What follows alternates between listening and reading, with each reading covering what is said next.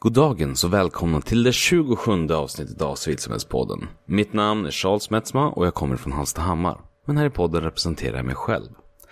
En bit ifrån Hallstahammar, men fortfarande i Hallstahammars kommun, ligger Kolbäck. Och det var platsen för slaget vid Hervadsbro år 1251, då Birger Jarl stred och segrade mot folkungarna. Historiker tvistar lite om huruvida det var den faktiska platsen eller inte, men under min tid som ledamot i styrelse för Lider så var vi med och finansierade ett stort monument över detsamma, så nu är det lite mer bestämt. Men eh, nog om det. Vinjett. Sverige är ett land som är byggt utav folkrörelser. Och vi vill lyfta fram de unga kandidaterna till styrelsen. Om en grupp av människor har en gemensam intresse, då kan de bilda en förening. Det är en gryende folkrörelse. Idag sitter jag här tillsammans med Kalle Natansson som är VD på Folkets hus och parker. Bland annat får jag kanske säga. Ja, jo det kan man säga. Goddagens. God dag. Eh, är du redo? För i så fall så kör vi igång direkt. Låt oss göra. Eh, och först ut på dagordningen är som vanligt frågan Hur blev du en engagerad människa? Ja, herregud. Vad är det som gör att man är en energisk människa? Ja, jag tror viljan att eh, göra skillnad. Viljan att förändra. Eh, att se saker som, som inte är bra. Se saker som är skeva eh, i samhället. Saker som inte håller ihop eh, och som måste bli bättre för att vi ska liksom, acceptera att stå ut med varandra och att stå ut med en själv.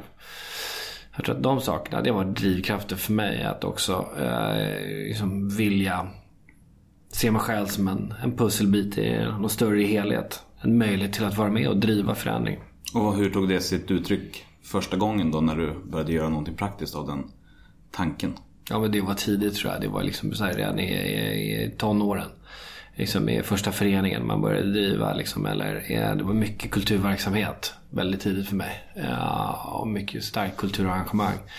Vi hade egna fanzines, vi eh, spelade mycket, vi arrangerade musikfestivaler, eh, spelade mycket teater, vi höll på med foto eh, och gjorde eh, konstutställningar. Alltså det var liksom en, en hel bredd av olika konstnärliga uttryck. Och det tror jag väl framförallt kanske lite över sen man kom in, började i gymnasiet i 16-årsåldern liksom upp och så här. Då, då, då blev det där viktigt. Kulturen blev ett sätt att också kunna reflektera liksom det som var eh, pågående processer i samhället. Och det blev viktigt att använda konstnärliga uttryck för att också ge uttryck för eh, det som, som jag såg eller andra såg. Att kunna reflektera över en själv och reflektera över samhället. Och då inte bara som utövare utan också arrangör mycket? Ja, absolut. Spännande. Vad var det som gjorde att du liksom tog steget över till att inte bara utöva utan också göra så att andra kunde utöva? Nej, men det tror jag blev nästan på en gång. Aha. Alltså musicerandet, det hade jag haft med mig hela tiden. Så det var ett eget utövande. Det, det gör jag fortfarande. Spelar lite grann när jag har tid någon gång. Men, men det här arrangerandet och möjliggörandet för fler. Nej men det kände jag bara en, en kraft i det. Och också att eh, engagera andra. Vi hade just den där, det var en ganska ändå eh, ambitiös tidskrift som hette Kosmos. Jag gick på, jag är uppväxt i Norrförort, så jag gick på Märsta gymnasiet. Och där hade vi eh, en, en litterär tidskrift. En, eh, ja, det var liksom lyrik och novellsamlingar. Men det var också glädjen att se alltså, få andra, eh, klasskamrater och andra liksom, att, att utveckla sitt egna, det egna skapande skrivandet. Så att, liksom, jag tror att den där viljan till att vara med och bidra till eh, någonting, liksom, ett, ett samtal. Den, den engagerade och skapade ju lust. Och eh, ja, vi fick andra att skriva också. Så det var ju lyckosamt liksom. Coolt. Och sen så som jag har förstått det så har du liksom fortsatt på den här kulturella banan genom större delen av ditt liv. Det stämmer, ja. Så, så är det ju. Absolut. Om du, vad har det inneburit eller liksom mellan då den där tiden på när du var 16 och började arrangera mm. till dess att du blev... Herregud, det är länge sedan alltså. oj, oj, ja. det är 31 år sedan. Ja. ja. Om det finns någonting så här anmärkningsvärt extra? I arrangemanget eller i... Eh, Nej, i ditt engagemang i civilsamhället. I civilsamhället, ja. Eh, jag tror väl att det är... Ja, alltså som sagt musiken och arrangörskapet och det, det följde ju sen vidare liksom. Mm. Uh, jag, jag utbildade mig, så jag är arkeolog och så här, mer utbildad medeltidsarkeolog och jobbade som det i museisektorn i tio, tio år liksom. Men så parallellt med det så fanns ju hela tiden musikbiten. Och eh, vi gjorde festivaler eh, någon gång på sommar och sådär. Och eh, eh sen så kom jag liksom mer in också i ett eh, lite senare i ett, i ett annat typ av föreningsliv. Nästan all kulturverksamhet drivs ju i någon form av föreningsform. Alltså i ren fören, demokratisk föreningsform eller så kan det vara, finns det ju lite mer slutna stiftelseformer också. Så att eh, med åren så har jag kommit in mer och har haft den typen av uppdrag. Att sitta i massa ideella styrelser. Tensta konsthall i, satt jag i flera år. Jag har suttit i Faschings styrelse, Jazzklubb Fasching och Konstfrämjandet och, ja, och så vidare. Då, där tror jag den här viljan att om man tar ett sånt där uppdrag, det får, man får inga pengar för det. Utan det gör man för att också vara med och, och liksom bidra till en, antingen en verksamhet innehållsmässigt eller till en plats. Att vara med och förändra en plats. Eh, Tensta konsthall var ju egentligen bägge de här två sakerna. Att sitta i styrelsen för Tensta konsthall. Att, att både vara med och bidra till en väldigt här, högkvalitativ konstnärlig verksamhet. Men också att vara med och stärka platsen Tensta. Eh, att Tensta skulle ha rätt liksom, att också ha en, en högkvalitativ kulturverksamhet. Lika väl som platser i, i innerstaden i Stockholm har det. Uh, den drivkraften, uh, liksom, den var stark för mig. Det, det var liksom inget inget problem att avsätta massa tid liksom på fritiden eller helger och så vidare för att engagera mig i ett sånt arbete. Och, och sånt gör jag fortfarande. Och vad, vad jag kunde hitta på internet så var det Ideell kulturallians och eh, Svensk biblioteksförening. Ja, nu ja, precis. Ja. Har jag plockat bort några av de andra uppdragen. Ja. Men det räcker gott och väl. Biblioteksföreningen det är ett stort uppdrag men det är kul. Det är roligt också. Det är en hybridform av både institutionella medlemmar och enskilda medlemmar i Svensk biblioteksförening. Och de institutionella medlemmarna, de är ju egentligen offentliga. Ofta nästan alla är offentliga. Alltså kommunala bibliotek? Ja, det är folkbibliotek eller så kan det vara statliga bibliotek. Eller, mm. Sen finns det en del specialbibliotek då. som kan vara statliga myndigheters bibliotek. Naturvårdsverket eller liknande. Liksom. Riksdagen har ett eget bibliotek. Ja. Jag gick förbi det faktiskt ja. här idag. ja, det gjorde det. Ja. Ett fint bibliotek. Men det gör ändå att det, det är en eh, ideell eh, förening. Eh, Svensk biblioteksförening som också är själva eh, driver medlemmarnas eh, uppdrag. Så på, men, men det skiljer sig lite från Folkets och parker där jag jobbar till vardags. Eh, och där jag lägger absolut min största delen av min arbetstid. Eh, där är ju alla ideella parter. Alla medlemmar är ideella. Vi har ju inte några en, enskilt medlemskap utan det är juridiska personer, juridiska organisationer som är medlemmar. Varje Folkets hus och varje Folkets park då, som är andelsägarföreningar. De är då medlemmar. Så det, det är lite, lite skillnad i, i de här två organisationerna. Men eh, de är ideella bägge två. Men ändå så är de ju väldigt, eh, eller de är på något sätt i alla fall kopplade till varandra i det här temat som vi ska prata om idag. Mm. Eftersom att vi ska prata lite grann om mötesplatser och liksom den fysiska mötesplatsens betydelse för civilsamhället. Mm. En ganska stor ansats. Ja. Men vad betyder det att det finns en fysisk mötesplats att, att liksom utöva någonting på? Jag säger att det, det betyder allt. Det är själva ursprunget, plattformen, basen. För att vi ska kunna liksom eh, interagera med varandra. För att vi ska kunna vara med och skapa eh, förutsättningar för att vara delaktiga i, liksom, i samhället generellt. Det är en pusselbit, en del för att också skapa en demokratiseringsprocess. Det är många andra saker som måste fungera också. Det offentliga har ett stort ansvar liksom, för att skapa liksom, demokratiska förutsättningar för, för de boende i området, för medborgarna. Ja, men men en medborgardriven mötesplats som vi pratar väldigt mycket om inom Folkets hus och parker. Den skapar förutsättningar för att de som bor liksom lokalt i ett område verkligen har möjlighet att vara med och påverka. Vara med och påverka området där man bor. Att också eh, liksom fylla platsen med möjliga aktiviteter som skapar ah, sammanhang som gör det liksom rikare rent mentalt. Liksom. Att, att vilja bo på ett ställe, att vara där. Ja, så den, den fysiska mötesplatsen den är verkligen en grund, en plattform för människors engagemang och för demokratin. Jag tycker verkligen det. Sen är det så här att man, vi pratade liksom ganska länge om, om digitaliseringen och liksom eh, den revolutionen som kom i, i andra internetvågen eller vad man ska se det som liksom i början av 2000-talet. Och vi trodde kanske liksom att det ja, de fysiska liksom, mötesrummen de, de kommer försvinna. Så där. Liksom, ja, vi pratar mycket om LAN-dataspel och ja, andra hubbar som dök upp, MySpace och sånt där. Men jag menar, det är bara att se vi, det mänskliga behovet av att träffas och, och, och liksom skapa tillsammans rent fysiskt. Det, det har blivit ännu större. Så att jag skulle säga att vi är en modern rörelse. Eh, viljan att skapa mötesplatser eh, på samma sätt som man gjorde i slutet av 1800-talet, 1893 när det första Folkets hus såg dagens ljus i Malmö i april. Eh, den är lika stor idag. Eh, för människor som bor i, i Stockholm, i Husby eller i Tjärna Ängar i Borlänge eller i Vivalla i Örebro. Att skapa en fysisk mötesplats och också träffas där. För att tillsammans eh, liksom bli stärkta av, av det, eh, den kraften.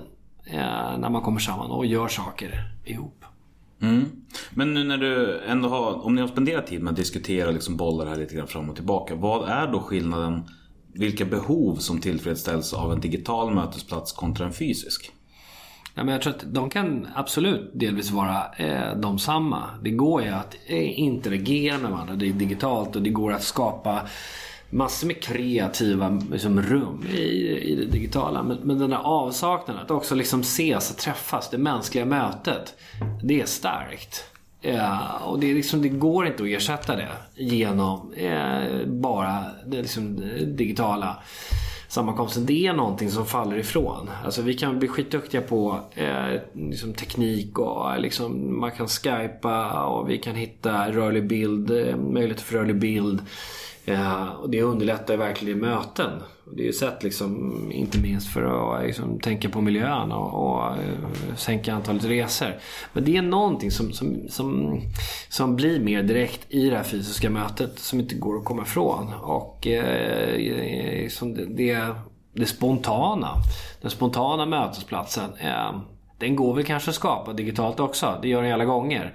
Spontana möten som dyker upp. Men det, det är väl någonting framförallt i det fysiska mötet. Jag har inget bra ord för det. Jag har ingen bra mm. beskrivning. Men det är någonting som, som vi alldeles uttryckligen är ett så starkt behov att vi fortsätter att skapa de här fysiska mötesplatserna. Och det spelar egentligen ingen roll vilka åldrar det handlar om. Det är från de allra yngsta till de allra äldsta där behovet fortfarande kvarstår. Så ja. den digitala revolutionen den betydde inte att det fysiska mötet försvann.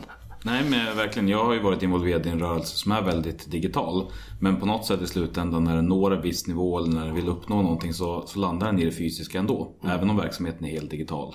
Och vad tror du att det är då? Vad tror du att det beror på? Nej, men jag tror ändå att det beror på att det är lättare att känna tillit till varandra om det faktiskt ses. Därför att distansen som en skärm ändå skapar Framförallt om du inte har träffat personen förut. Utan det är en, en ny människa som, ska, liksom, som du ska etablera kontakt med. Så finns det alltså, lite liten distans som gör att det är svårt att känna den där tilliten som gör att man går vidare. Tror jag. Men det är bra ord, tillit. Ja, jag tycker det. Att det är kanske förknippat då med eh, faktiskt det fysiska mötet då. Den förstärks. Mm. Eller? Ja men, ja, men jag tänker det. Ja. Just eftersom att det är i tilliten som du sen släpper på dig själv. Du är mer kreativ. Du liksom går vidare på ett annat sätt i ett gemensamt skapande. Mm. Ja men jag kan skriva under på det. Ja. Men, men då är det ju någonting som är ändå spännande. För vi ser ju ändå eller jag har i alla fall en uppfattning av att mängden mötesplatser som finns är minskande. Alltså att den, den tillgången till offentliga ytor att träffas på, på ett väldigt eh, okonstlat sätt är minskande. Är det en bild som stämmer? Alltså, jag tror att i, i stadsrummet så blir det allt fler ytor som är kommersiella. Så det blir ju färre ytor som är liksom, offentliga och gratis. Mm. Eh, så på det viset så stämmer det ju. Tittar man på Folkets hus då, så är det, vi har ungefär lika många hus. Under de senaste 15 åren, så 10-15 åren, så är det ungefär samma antal. Vi, vi, det är några som, som slutar eh, verka och så kommer det in några, ungefär lika många. Så vi ligger på 470 hus eh, runt omkring i, i landet då. Även storleksmässigt. Eh, Eller, för, för min upplevelse är lite grann att de här stora kolosserna som byggdes under liksom, stora Folkets hus-vågen. Att de eh, försvinner mer och mer till ja, antingen privata aktörer eller liksom, förvandlas till bostäder eller liknande. lite blandat. Vi har ju några jättehus liksom som i Umeå som är ju verkligen, jag kommer inte ihåg antal kvadratmeter men det, det är ett stort hus. Göteborgs Folkets hus som också är ett stort hus eh, och så vidare.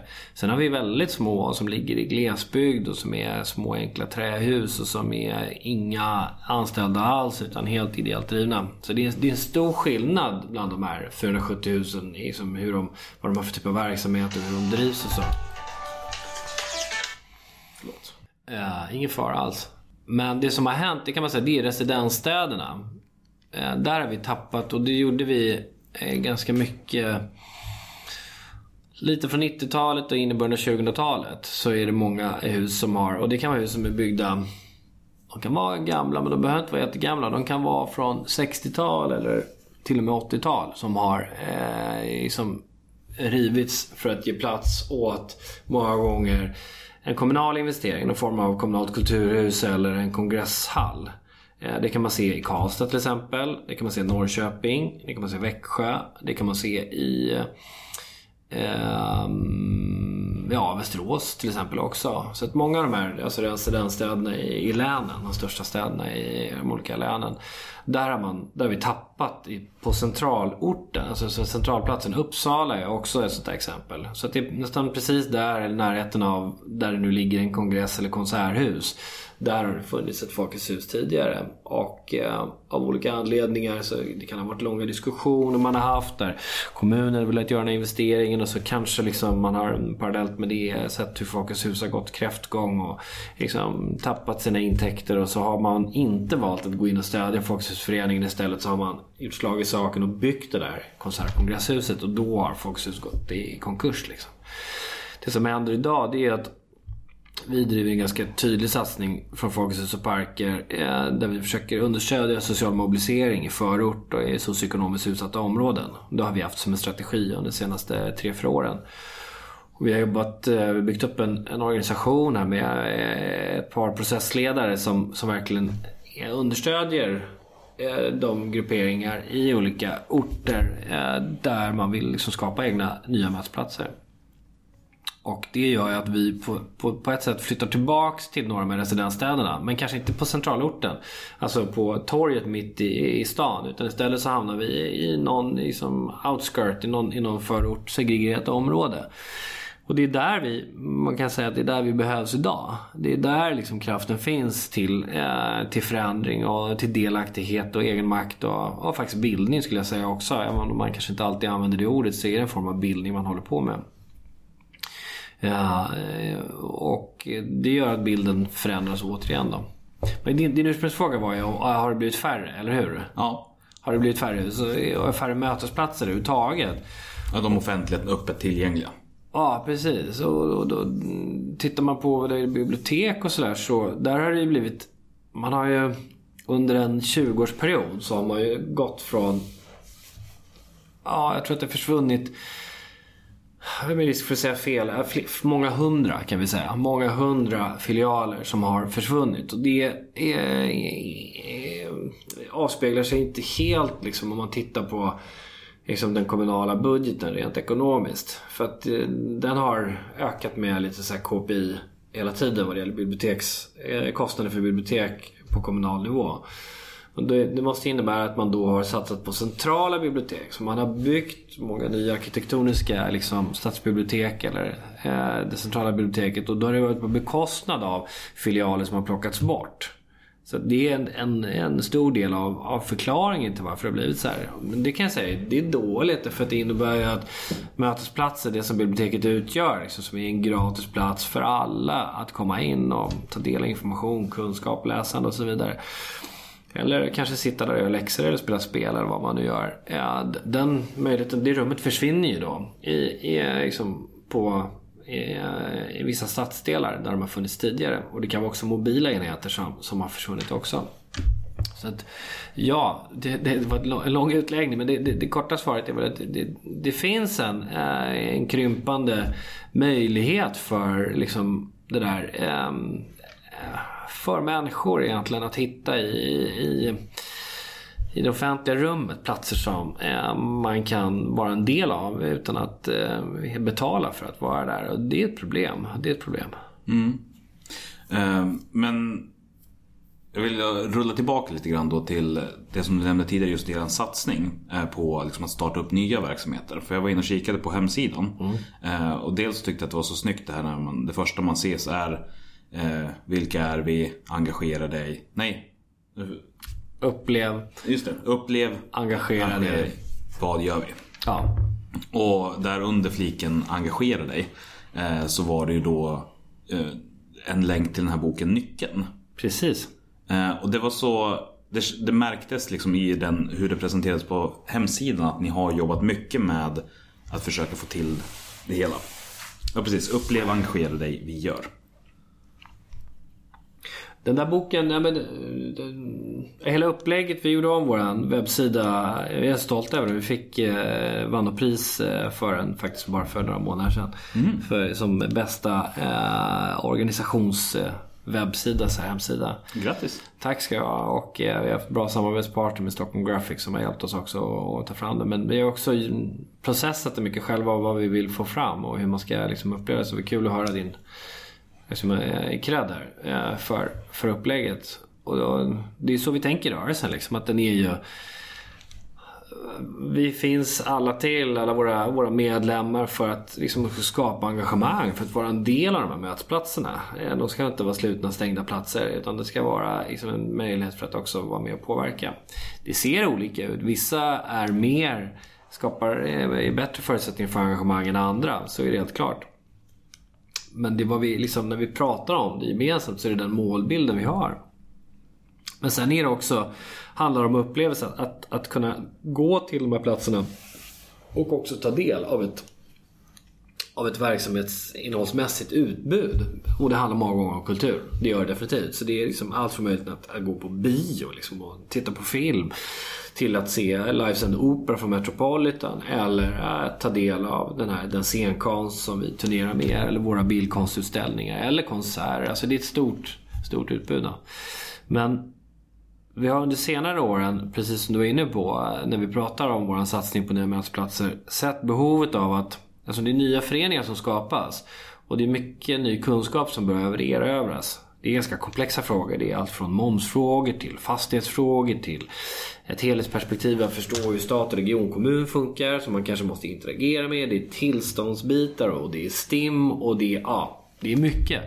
Och det var då vi sa att ja, men nu ska vi skriva en handbok om liksom alla de här sakerna. Ja, Det ska vara den ultimata handboken om liksom, ja, precis just det jag sa. Allt från momsfrågor till STIM. Liksom, hur fungerar styrelsearbetet? Vad är en ordförande? Vad är en kassör? Eh, hur många gånger ska man ha eh, styrelsemöten? När har man ett årsmöte? Hur skriver man en motion? Allt det där.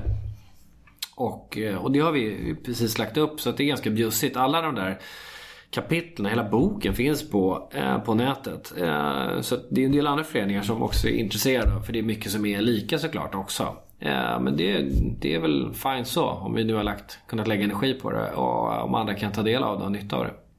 Det är en väldigt fin inställning som jag tycker om. Eftersom att det är väldigt många organisationer i civilsamhället som har den typen av bjussighet. Att, ja, men, vi hjälps åt. Även över organisationsgränsen. Men har ni märkt att det, alltså på vilket sätt har det förändrat, nu, nu blir det ett sidospår från liksom huvudämnet, men det är för att jag tycker det är intressant. Hur har det förändrat er som organisation att ha den här tydliga processen kring vad det innebär att liksom starta en ny mötesplats jämfört med tidigare om det inte var lika tydligt då? Ja, men vi, där har vi verkligen förtydligat våra, vårat arbetssätt. Eh, och det, vi lär oss massa saker under den här, de här åren. Eh, vi har lärt oss massa saker. Och det, vissa grejer blir inte heller helt bra. Det vi liksom får göra, man går två steg framåt, sen går man plötsligt ett steg bakåt. Och det, är, eh, det, det är ju det är ganska fragilt sådär. Det, det är många det är mycket unga människor eh, som är på de här platserna som är, utgör den här sociala mobiliseringen. Och det kan vara eh, jättemycket kraft under en period. Men det vi nästan återkommande ser det är att många eh, gränsar till utbrändhet ganska snart. Därför att det, det är en sån kamp att liksom få tag på någon form av finansiering. Eh, och många gånger så utför man ideellt arbete under de första åren kanske. Alltså arbete som inte, det går liksom inte på lång sikt att driva det ideellt utan det är verkligen ett heltidsarbete och, och mer därtill. Ja, så det är det som är våran vi, vi har hittat en form då där vi, vi pratar mycket om IOP, idéburet offentligt partnerskap. Det gör hela civilsek- civilsamhällssektorn just nu. Och vi var ganska tidiga när vi startade det här då 2014 så, eh, så, så tog vi fram en, en, eh, en avsiktsförklaringsmodell med kommuner och med bostadsbolag och med den lokala föreningen. Så vi har liksom fyra parter som undertecknade de här avsiktsförklaringarna som var väldigt så här, lätt eh, utformade och egentligen inte förpliktigade till speciellt mycket mer än ett handslag om att vi tillsammans, vi fyra parter som undertecknare, vi ska se till att skapa på den här platsen en eh, föreningsdriven, en medborgardriven mötesplats. Och vi ska alla utifrån våra eh, förutsättningar och våra resurser eh, bidra på bästa tänkbara sätt. Inget mer, ingen, ingenting om pengar och så vidare. Sen har det fått bli liksom en, en förhandling från den lokala föreningen med kommunen om möjligheten att få kommunalt stöd eller att eh, eh, utföra uppdrag kanske till kommunen eller göra andra saker. Eh, eller med bostadsbolaget som också har sett vinster av att eh, skapa liksom en social hållbarhet lokalt i ett stökigt område. Liksom, hitta en interaktion med, med människor som bor på platsen på ett bättre vis och eh, faktiskt understödja en sån här typ av demokratiprocess för att inte få liksom, bilbränder eller nya skjutningar utan att kunna motverka det. Så att eh, på det viset strukturerade vi vårt arbete eh, ganska tydligt och skapade de här processerna. Men svårigheten är ju just det här utmaningen att eh, få kraften att leva kvar under lång tid och att få de här parterna att gå in och faktiskt till slut bidra med finansieringen så att, liksom, så att man orkar. För det behövs en, en, en grundplattform av en offentlig finansiering för att driva, driva den här typen av mötesplatser. Det går inte att göra helt ideellt. Men hur, eh, om man tittar historiskt, hur uppstod hela Folkets hus Sverige? Alltså har finansieringsintresset förändrats eller var det samma kamp fast mot andra parter då? Absolut samma kamp. Liksom, Folkets hus och folkparkerna startade ju eh, liksom av arbetarrörelsen och arbetstagarnas organisering. Det här var ju liksom i, i begynnelsen när de fackliga organisationerna började. Liksom, när de skapade sig själva helt enkelt. Alla de olika delarna som utgör LO idag. De olika LO-medlemmarnas förbund. Och eh, huset blev ju en plats för organisering men också för bildning. Så folkbildningen var ju tidigt en, en, en del av verksamheten och de här eh, arbetarbiblioteken, eh, arbetarrörelsens egna bibliotek som sen blev folkbibliotek eh, en bit in på 1900-talet eh, var också en självklar del av husen parkerna som en eh, utomhusplats eh, var också en plats för eh, tal. För att också kunna liksom, samla. När August Palm var ute eh, runt i liksom, dikes, eh, vägdikena och, och liksom agiterade och, och försökte hyra in sig när han väl kom fram till till exempel Stockholm, eh, Mosebacke, etablissemang ganska tidigt i mitten av 1800-talet nästan, 1860-talet eller liknande. Då, ble, då fick han inte hyra. Då blev han utsparkad. Ja, därför att eh, arbetsgivarna blev rädda för, att, för arbetstagarnas organisering. Här skulle de kräva högre lön och de skulle kräva någon form av liksom reglerad arbetstid och kanske till och med ledigt någon gång per år och så vidare. Och då istället så fick han ju bege sig ut i Liljanskogen och hålla möte där. Eh, några dagar senare med många tusen personer. Och så där, så där var liksom oftast bakgrunden till de olika folkparkerna, hur de kom fram. Men ganska snart så blev ju det nöjesplatser också. Där alltså några, några decennier in på 1900-talet när vi kanske slöt Saltsjöbadsavtalet mellan arbetsgivare och arbetstagare 1938 och vi började reglera arbetsmarknaden. Då blev det ju också en, en, en, en folkparkerna blev en, en viktig plats för nöje och underhållning. Eh, liksom för att kunna gå ut och dansa, uppleva musik och eh, liksom, eh, göra något riktigt kul på, på lördagen, på fredagen. Och det blev också ett sätt många gånger för att finansiera kanske annan bildningsverksamhet. Där underhållning och nöje eh, drog in pengar.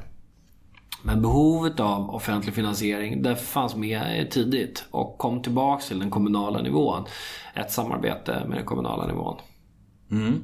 Och en annan sak som du sa där tidigare var ju också just det här med att mötesplatsen, hur den bara genom att finnas i princip då motverkar bilbränder eller annat. Och jag menar vi pratade ju lite grann om liksom behovet och vilka, vilka syften mötesplatsen fyller. Men på vilket sätt är det den bara genom att människor har någonstans att hänga? Eller liksom att uppleva kultur eller på vilket sätt eh, gör det egentligen att eh, På vilket sätt påverkar det samhället i en positiv riktning egentligen? Eller en så pass positiv riktning? Ja, det är eh, liksom hela den här grundläggande biten av att också känna att man kan vara med och påverka förutsättningarna. Jag tror att det är en stark drivkraft. Mänsklig drivkraft. Jag känner att man är, har en möjlighet att, att vara medskapande och att inte bara lägga hela liksom, ansvaret för ens egen utveckling i någon annans händer. Så är samhället uppbyggt generellt. Så eh, vi har behov av det också för att skapa jämlika förutsättningar. Liksom, genom en offentlig skola liksom, med kunskapsinlärning. Eh, eh, andra instanser som är, ska hjälpa medborgaren generellt. Men just den här grundläggande saken att också ta ett ansvar själv och liksom vara eh, eh, driven, ha möjlighet att vara driven eh, för att skapa förändring och påverka. Eh, den, det är den kraften som också är eh, liksom, som är själva, det är grejen med mötesplatsen. Det är också därför den är viktig och det är därför den är attraktiv. Eh, när den är som bäst, när den funkar som bäst. Alla mötesplatser funkar inte eh, så här bra, men som jag beskriver det. Men det är en, liksom en stark målsättning och när de gör det, då, tror jag, då, då känner man verkligen att men, jag ville verkligen göra den här, vad det nu var. Vi skulle göra liksom en, en, eh, riktig folkteaterinsats här. Vi skulle spela Per-Anders Fogelström och vi gjorde det liksom. Eller vad det nu kan tänkas vara. Just att samhörighet uppstår. På något sätt. Ja. Eh, Och som liksom kulturarena då, skillnaden mellan de här, om vi nu ska titta på, vad är skillnaden mellan en kulturarena som är driven av privata intressen kontra en som är driven av eh, medborgare eller ideella föreningar på annat sätt? Ja, alltså de, de flesta kulturarenorna är ju offentligt drivna. Så att är snarare jag ska göra liknelse mellan en kommunalt kulturhus kanske. Och om det är okej. Perfekt. Och åt Folkets hus. Så säga, den, den stora skillnaden är just det här att man känner att man, man går inte bara dit och får en upplevelse. Det kan man få i Folkets hus också. Men du har möjligheten att vara liksom medskapande. Den är mycket större i ett Folkets hus. Eh, Du har möjlighet att komma in och tycker du att det är en försluten förening, ja, då kan du se till att bli medlem och gå på liksom, årsmötet och, och liksom skriva en motion för att försöka få igenom det i en demokratisk liksom, anda. Du kan ha medborgarförslag eh, på kommunal nivå också. Men, men vägarna är längre och det kommunala kulturhuset är byggt på ett annat sätt i själva grundkonstruktionen. Sen är det, det ideella arbetet gör ju att det blir liksom, det är mycket mer verksamhet. Eh, man skapar mycket mer verksamhet för mindre pengar. Eh, vilket kan vara kämpigt också men, men det, det är faktiskt så det ser ut också. Men en sak som jag tänker som har gnort lite grann i huvudet. Det är inte bara skillnad av liksom möjligheten att påverka eller liknande. Finns det också någon distinktion mellan eh, vilken typ av kultur som får vara en del? Alltså jag tänker eh, generellt sett så är det kanske svårare för den icke etablerade kulturformen att komma in på arenor som står utanför de här mer liksom, ideellt föreningsdrivna. Eh, om man för att använda slängiga uttryck, liksom så här finkultur eller fulkultur. Eh, Men det som ännu inte har hunnit bli eh, i allmänt medvetande en, en accepterad kulturform. Eh, Vad har möt, de här, den här typen av ideella föreningsmötesplatser för roll i skapandet av nya kulturformer? Och då tänker du hela rörelsen, hela Folkets ja. Folkets Parks. Folkets och parkrörelsen.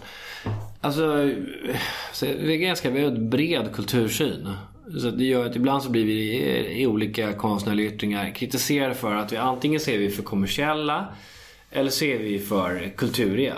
Så det, det tycker jag ändå är bra. Så här, det är bra kritik. Det visar att vi spelar på bägge fälten.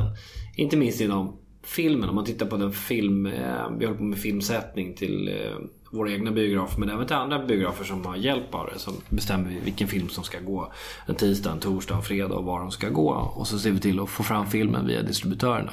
Allt det där sker digitalt nu för tiden. Men där kan vi få sån här kritik. Det kan man höra liksom att ja, men ni, ni visar alldeles för kommersiella filmer liksom, eh, på väldigt små orter där det inte finns, det finns ingen eh, kommersiell aktör som bedriver biograf. Där är inte SF eller Svenska Bio. Därför att det lönar sig inte och då är det en förening som driver den. Eh, typ, vi kan vara i Gunnarsbyn som ligger utanför Boden. bor 170 personer. Eh, 40 platser i, i deras Folkets hus där de kan titta på repertoarfilm och eh, direktsänd opera. Liksom, då får man ju inse att då behöver de ha ett brett utbud ja, för att tillfredsställa de som, de som finns där. För att det, ja, allt går inte att se liksom. Ja, på bio, för det finns ingen bio på många mils avstånd. Eh, och eh, men om man tittar på, liksom, din fråga är så här, understödjer vi liksom att där eh, nyskapande kultur kommer fram och att de möjligheterna finns? Jag tror att vi, vi är ganska traditionella i vår kulturform faktiskt. Och det där, det finns ju en, till och med någon avhandling som är gjord på på folkparksrörelsen så här tidigt. Eh, man försökte titta på för det var ju en, en tanke att vi skulle bli mer av liksom arbetarrörelsens egen konstnär, liksom, konstnärliga yttringar. Då finns det någon som har, tittat på, den har några decennier på nacken den här avhandlingen, men tittade på repertoaren liksom början av 1900-talet och jämförde med andra institutioner och, och vad som spelades på just, just folkparkerna. Och då kan man se i början så finns det en viss skillnad. Där går det upp liksom skrivet material specifikt för, liksom, för folkparkerna som är, kommer liksom, utifrån arbetarrörelsen. Och som Men, har liksom arbetarrörelsens stämpel. Absolut. Men, och som inte spelas på andra ställen. Men sen ganska snart så blir det liksom den, den här den, den klassiska teaterrepertoaren. Eh, som kan vara allt från Shakespeare till eh, det som var samtidens teater. Om det nu var O'Neill eller vad det kunde tänkas vara. Eh, och senare Bergman och så vidare. Det, det spelades också eh, i folkparkerna så det blir inte så stor skillnad. Eh, och här turnerar ju då centralorganisationen med liksom kultur. Vi försöker ha en bred ingång i allt vi gör. Men vi kan nog vara ganska eh, traditionella och, och, man kan känna igen mycket av det vi gör även hos andra. Och sen tror jag att det där det som är nyskapande, det sker lokalt. Det sker i det lokala arrangörskapet i Folkets hus och i Folkets park. Vi understödjer det här lokala arrangörskapet genom arrangörsutbildningar och försöka tänka nytt med arrangörskapet och, och hjälpas åt tillsammans mellan medlemmarna och skapa arenor för okej, okay, arrangörsutveckling, hur går det till då? Men jag tror ändå att det uppstår lokalt. Det är där man fångar liksom det som är eh, det nyskapande och det som också verkligen vill ha en egen plats. Som behöver den egna lokalen. För, som inte kommer komma in i det kommunala kulturhuset. Utan de kommer att komma in i Folkets hus. Och på det viset tror jag att vi, vi är bra. Eh, att understödja det egna skapandet och att det, det sker lokalt. Mm. Och, och en sak som jag också tyckte var spännande i det du sa var just det som jag plockade upp i alla fall, eh, så får du rätta mig om jag tolkar in någonting annat. Men det är lite grann att behoven på många sätt är de samma. Alltså trots det att vi har, alltså över tid historiskt sett. Att det startades utifrån ett behov av att bilda sig och träffas. Eh, och mycket av det fortfarande finns kvar. Trots att vi nu har ett allmänt skolväsende, vi har eh, världens kunskap i vår ficka om vi har en smart telefon och liknande. Men trots det så finns behovet av att träffas och bilda sig. Eller liksom, hur går det ihop? Ja men eh, liksom, kunskap och bildning är ju de är nära sammankopplade. Det är två olika saker. Kunskap är ju någon slags inlärning av ett ämne eller liknande. Men, men bildningen det handlar ju om någon slags helhetsförståelse. Den handlar om en nyfikenhet att också liksom röra sig i många, i många sammanhang och många olika rum. Och jag uppfattar att, att våra, liksom, våra medlemmars hus och deras parker, deras mötesplatser. Det är platser för bildning. Det kan vara kunskapsinhämtning också men det är mer liksom att försöka bearbeta kunskap som, som ja, den, den, kan dyka upp i våra hus och parker också. Men den kan komma från andra ställen. Eh, från skolan eller från arbetsplatsen eller liknande. Eh, här blir liksom bildningen en, en möjlighet att försöka skapa en, en större helhetsförståelse. Och här tror jag att kultur verksamheterna. De hjälper till liksom, de konstnärliga uttrycken eller eh, den kultur man tar del av. Om det handlar om film eller om det handlar om musik eller om det handlar om liksom, teater eller ja, vad det nu kan tänkas vara. Så, så, eh, så, så hjälper de här konstnärliga uttrycken till att också återigen, jag var inne på det tidigare, skapa en slags reflektion över, jag menar, vad är jag, vem är jag och, och, och, vad är vi tillsammans i samhället? Hur interagerar vi just nu? Vad är det som är de stora frågorna? Om det handlar mycket om migration eller om det handlar mycket om trygghet och säkerhet eller terrorism eller då kommer vi se det i det, liksom, det, det konstnärliga samtalet. Och det tror jag liksom efter upplevelsen, efter det man har sett eh, på duken, en film eller liknande. Det, det spontana samtalet som uppstår på vägen ut. Liksom bara den här blicken mellan två människor eh, i kapprummet, man tar på sig sin rock eller man sitter kvar i kaféet och dricker en kopp kaffe och äter en bulle i bästa fall och börjar prata om filmen. Då uppstår ju någonting. Då börjar den här reflektionen liksom, då, då börjar den handla om en själv. Det som har varit ens upplevelse. Och där tror jag liksom, där sker mm, liksom grunden till det här bildningssamtalet. Det som också för oss framåt och som, som genom vår nyfikenhet också skapar en, en större helhetsförståelse. Jag vet inte om jag svarar på det som jo, du frågade. Men, jo, men jag tycker definitivt att du gjorde Ah. För att med, med den definitionen av bildning så kommer det upp, liksom behovet aldrig att upphöra heller. Nej, verkligen inte. Nej, det, finns, det är det som är grejen med bildning. Det finns inget slut på det hela. Det, det är liksom, eh, till skillnad från, eh, från utbildningen och kunskapsinhämtningen så är ju den, eh, den är ju linjär. Och den är ju liksom tidsbegränsad. Den har ju något mål. Man ska ju bli anställningsbar. Detta hemska ord liksom. Ja, men det är man går i skolan eller man går på universitetet och man blir någonting. Ja. Läser man sanskrit så kanske det är svårare att förstå vad man ska bli. Men, men, men någonting kan man bli i varje fall. Även om man läser sanskrit. Ja, och eh, ehm, medan bildningen den, den är inte linjär. Den, den, den, bara, den, den bara fortsätter. Det finns inget slut. Utan det är drivkraften som är själva målet. Alltså drivkraften till helhetsförståelsen. Eh, till den där nyfikenheten. Till eh, behovet av reflektion och ehm, ehm, jag vill att, att röra sig i, i, i olika sammanhang och olika rum. Eh, där blir eh, bildningen någonting annat än, än kunskap. Ja, och där så, så blir det också väldigt tydligt hur mötesplatsen, den fysiska, är någonting helt annat eftersom att den också möjliggör för det här lilla spontana på ett annat sätt. Som, för att jag, menar, jag tror att det finns, eh, vi pratade om det tidigare, en möjlighet till spontanitet och spontana utbyten även eh, digitalt. Men inte alls på samma sätt. Och jag tror att det finns fler trösklar trots att det borde finnas färre. Det går att hitta olika eh, rum för det också, för den, för den möjligheten också. Det, är som man har eh, liksom utforskat det på många olika sätt. Jag kommer ihåg att jag höll på med Second Life ett tag. Ja, om du kommer ihåg det. För tio år sedan eller sånt där. När det kom, det kanske är länge sedan nu. Det borde vara länge sedan nu. Ja, men, eh, men det var ju liksom ett digitalt rum, en möjlighet att möta andra människor där man kunde skapa ja, en eh, helt påhittad avatar eller någon som var lik den själv och man kunde ju utge sig för att vara någon men också alltså sådär. Och, och interaktionen var ju verkligen möjlig då. Ja, jag tog ett gammalt exempel. Det, det måste finnas många liknande ja, liksom möjligheter. Både genom dataspel som har liksom liksom plockat in den här typen av bitar att interagera. Du har säkert något bättre, färskare liksom. Ja, exempel. Ja, nej, men På alltså, ett sånt digitalt rum. Ja, men alltså, om man pratar om den typen av rum så är ju de flesta eh, online-spel eh, har den typen av faktor i sig. Sen är det olika mycket. Hur mycket det är fokuserat bara på spelet eller på någonting runt omkring. Jag menar, tittar man på under den perioden när jag spelade mycket World of Warcraft. Eh, som då är ett av de här Massive Multiplayer Online-rollspelen. Då så spenderade jag ju 50% av tiden med att bara vara inloggad i spelet och prata med vänner. Alltså utan att utföra handlingar i själva spelet. Så att det, det finns ju det också.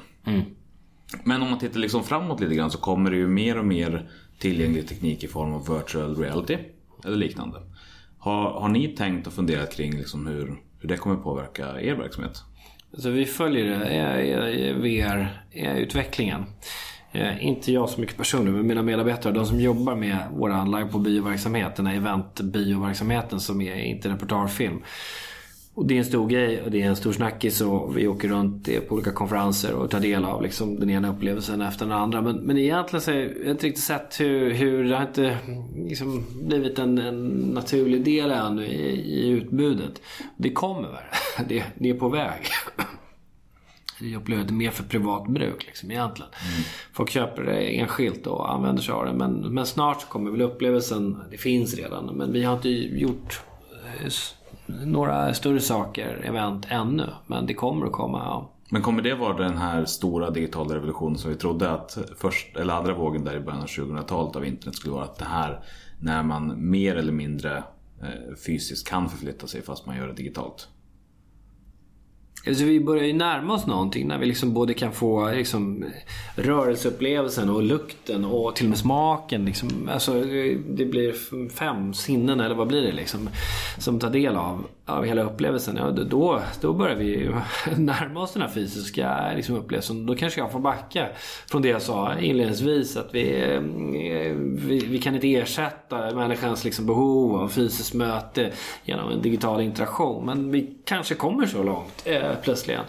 När vi utvecklar eh, robotar och allt vad vi kan tänkas göra. Men vi är inte riktigt där ännu. Nej, vi inte nått dit. Det är, det är spännande. Har du någonting kring eh, mötesplatser som jag inte frågar om som känns viktigt i sammanhanget att ta upp? Nej, men uh, det grundläggande behovet av mötesplatserna att det är också det är häftigt att se att, att uh, den här rörelsen är modern. Att den är liksom när man träffar nya grupperingar som aldrig hört talas om en Folkets hus eller en Folkets park. Och kanske inte liksom aldrig gått på någon, det har inte funnits någon där de bor. Och man beskriver liksom andelsägarskapet, den paraplyföreningen som det. Där det är flera juridiska liksom parter, flera föreningar lokalt som går ihop och som skapar den här mötesplatsen. Om man, man liksom förklarar den enkla saken. Då är det jättemånga som säger men wow, men det är det här vi ska göra. Det är helt rätt, det är precis det. Det är det vi behöver och det är så vi kan bli framgångsrika. Det, det tycker jag är liksom också inspirerande för oss som jobbar här. Att se att det är, det, är en, det är en modern tanke som också slår rot bland unga människor. Eh, när man får höra talas om det och att det är den här typen av förening man vill starta. Inte bara behållit sin relevans utan också utvecklat den som, alltså, som organisation. Så är det. Coolt. Avslutningsvis så brukar ju alla då få berätta om någonting man har gjort eller åstadkommit eh, i sitt ideella liv som man är stolt över. Eh, så, för att jag tycker att det är fint när man också får chansen att berätta om det man är mm. riktigt nöjd med. Och likväl någonting som inte gick lika bra. Men där fokuset istället är vad du lärde dig av detsamma. Du väljer själv i vilken ordning mm. du vill ta dem. Eh, det som jag är stolt över här det är faktiskt att vi antog den här lokaluthyrningspolicyn.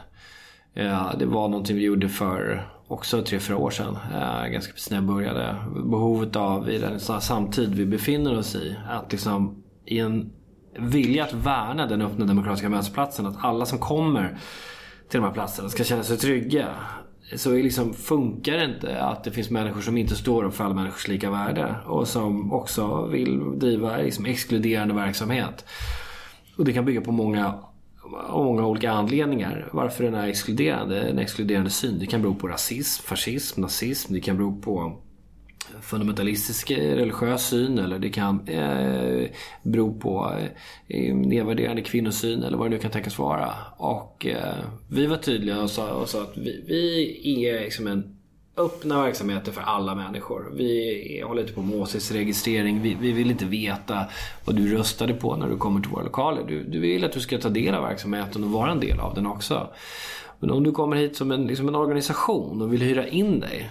Då vill vi veta att du också står bakom alla människors lika värde. För vi tänker att det är en annan form av organisering som är större. Du går bara inte, in, eh, inte bara in i ett sammanhang som redan är befintligt och som är demokratiskt, det vet vi eh, i liksom Folkets husföreningen. Utan du vill komma dit med din organisation och bygga upp din, din egen verksamhet. Då vill vi bara, den enkla lilla frågan liksom, eh, alla människors lika värde, är det någonting för dig? Och om vi inte tycker att det är det, eller ser det, att det inte är det hos den här parten, då säger vi nej, då hyr vi inte ut våra verksamheter. Och där, det är en sak som vi, vi debatterar väldigt mycket. Eh, ja, vi har pekat ut Sverigedemokraterna som en sån eh, aktör. Och, eh, och där blir det lokalt en del. Det uppstår situationer hela tiden där de organiserat som parti vill hyra och vi säger nej. Och det blir debatt och vi, och vi har en, en tydlig argumentation tycker jag till varför vi, vi säger nej till dem med hänvisning till deras principprogram och vad de står för. Så det är jag stolt över. Jag är stolt över eh, hela den, eh, den ansatsen och eh, att vi drev igenom den och att vi fortsätter stå upp för det. Och så här nu tre, fyra år senare har det jag antar att det är liksom fortsatt bra eftersom att du lyfter upp det som ett stolt exempel. Men har det varit knöligt på vägen eller alltså värre eller enklare än vad ni tänkte? Nej, jag tycker att det, nu eh, så har vi en del fall och vi märker också att eh, Sverigedemokraterna nu håller på att mobilisera inför nästa val. Så att eh, då blir det liksom eh, tydligare att man försöker komma in lokalt och man försöker också påverka kommunalt och säga att vi inte ska ha offentliga stöd och liknande. Men vi hävdar liksom eh, idé, den idéburna sektorns rätt att också eh, sätta sin egen värdegrund. Och att det, liksom, det ska inte det, det offentliga vara med och påverka innehållet. Sen kan man sätta upp olika policy och reglementer för hur man ska få offentligt stöd. Det är en annan sak. Men vi måste ha rätten att, att kunna stå upp för eh, våran, våran värdegrund. Och det vore hemskt om eh, det offentliga eh, skulle vara med och påverka idéburen sektorns värdegrund. Det är liksom inget samhälle vi vill ha. Det kan vi se i andra repressiva demokratier, i Ryssland eller liknande. Men det ska vi inte ha i Sverige. Så att ja, det är fortfarande en kamp för att vi ska liksom stå upp för det här. Och den kan nog tätna under kommande år, det tror jag helt klart. Härligt att höra att ni tar den i alla fall. Ja, den tar vi. Och det andra då, då som inte riktigt har gått som tänkt från början? Alltså jag hade stark ambition av att göra ett eh, internationellt projekt. Eh, som ett solidaritetsprojekt. Vi har jobbat, liksom Folkets har varit med i, i, i, i decennier i olika liksom, internationella sammanhang. Det är ganska självklart för arbetarrörelsen också. Eh, där försökte vi starta via eh, Olof Palme Center och eh, det är ju Sida-pengar också så gjorde vi ett eh, projekt i, eh, i Bosnien med något som heter Solidarity House som eh, byggdes i slutet av eh, Balkankriget. Och eh, eh där var Folkets husrörelse med och liksom gav bidrag då. 97, 96, 97. För att bygga upp en motsvarighet eller någonting annat? Precis, för ja. att göra någonting bra efter kriget. Efter Daytonavtalet. Att bygga mm. ett, eh, ett, ett nytt ett Folkets hus helt enkelt. Mm. Och så. Nu vill vi återknyta den där kontakten med den verksamheten och vi tänkte nu att vi borde ha liksom ett utökat utbyte eh, med, romsk kultur. Med romska föreningar eh, som också eh, fanns i närheten av Solidarity House eh, och i, i, i Bosnien. Och eh, det där var, var tanken som ett interkulturellt utbyte. Vi startade det där och vi fick igång jättebra verksamhet i Bosnien. Men vi fick inte snurr på det liksom i Sverige. Vi fick inte till det där utbytet. Och det berodde väl egentligen mer på eh, att eh, pengarna inte kunde användas på det viset. Eh, utan de skulle gå till eh, verksamhet på plats. Så det gjorde den. Så att det var väl ett konstigt exempel egentligen. Det blev inte misslyckat. Eh, vi genomförde det vi skulle göra eh, och avslutade det. Men vi kunde inte ta det vidare eh, i det interkulturella utbytet som jag hade hoppats på. Och det var väl lite synd. Det hade jag gärna sett att vi hade gjort. Men ja, vad är det som säger att vi inte kan göra det i framtiden? Men var det för att förutsättningarna förändrades eller för att ni inte hade uppfattat det på förhand? Nej, vi hade inte riktigt förstått förutsättningarna fullt ut. Vi trodde att det skulle finnas en, en möjlighet att kunna använda eh, liksom medfinansieringen på ett sånt sätt som också gjorde att vi kunde driva verksamhet eh, här hemma. Men riktigt så var det inte upplagt. Så det kan vara att vi, vi hade inte helt förstått faktiskt upplägget. Nej, de flesta ansökningar som skickas in så är det lite mer att hålla koll på än bara datumet. Mm, ja. Stort tack Kalle för att du har delat med dig. Mm. Tack ska du ha. Kul. Charles. Sverige är ett land som är byggt av folkrörelser. Och vi vill lyfta fram de unga kandidaterna till styrelsen. Om en grupp av människor har en gemensam intresse, då kan de bilda en förening. Det är en gryende folkrörelse. Där satt den! Boom shakalak. Eh, ni minns för några avsnitt sen när jag pratade om att jag skulle komma på en plan för hur den här poddens framtid skulle finansieras och fungera i ett liv där jag inte rör mig runt om i Sverige och framförallt inte i Stockholm. Eh, nu har jag börjat testa den idén lite grann. jag har öppnat en liten butik och när jag säger liten så menar jag verkligen liten för att i talande stund så finns det bara en enda liten sak till salu. Eh, en affisch som jag har designat som kan tilltala de mest inbitna av föreningsmänniskor. Tanken är att det så småningom kommer att fyllas på med mer och mer och du får gärna höra av dig om du har någon idé för någon design eller om du vill göra något häftigt som sen kan säljas vidare där. Eh, hör av dig.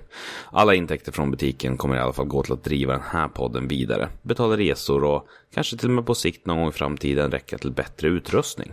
Men i första hand så handlar det alltså om att täcka de kostnaderna som jag har med att göra det här. Du hittar butiken på printmotor.com snedstreck sivsampodd. Men jag kommer också lägga en länk i avsnittsbeskrivningen så att ni kan eh, hitta lättare. Skulle det vara så att du vill stötta den här podden monetärt utan att köpa saker så är du förstås varmt välkommen att göra det också. Då är det bara swisha en slant till 070 401 59 17. Även det kommer jag skriva ut i avsnittsbeskrivningen. Allt detta är förstås helt frivilligt och bara en ny dimension i hur du kan säkerställa att Civilsamhällespodden fortsätter finnas. De tidigare två har förstås varit att 1. Lyssna på avsnitten eh, och 2. berätta för en vän eller på annat sätt sprida ordet vidare om att podden finns. Innan vi slutar för idag så vill jag också besvara en knippe frågor som har svämmat över mig den senaste tiden om hur mycket Hallstahammar betalar mig och huruvida det är värt att sälja min själ till en liten byhåla. Eh, och först och främst, det är ingen byhåla. Det är den mest underbara plats jag känner till. Eh, och för det andra så får jag inte en enda krona. Jag gör det av kärlek till den plats eh, som för mig har betytt väldigt mycket och det blir lite grann sätt att betala tillbaka för allting som jag tidigare fått. På samma sätt som att jag försöker betala tillbaka till Sver och genom, för den utbildning som jag fått genom att nämna dem i tid och otid. Och inte heller så får jag något betalt för de grejerna som jag liksom länkar på Facebook-sidan. För nu de senaste veckorna så har jag ju intensifierat eh, den här eh, Eh, omvärldsbevakningen. En lågintensiv omvärldsbevakning som lägger ut lite artiklar då och då. Eh, och där tipsar jag ibland om utbildningar och liknande så länge de är gratis. Eh, på sistone så, och även en tid framöver så kommer det till exempel komma jättemycket från volontärbyrån där. Men det är för att de gör så häftiga saker som du borde dyka in på och lära dig mer.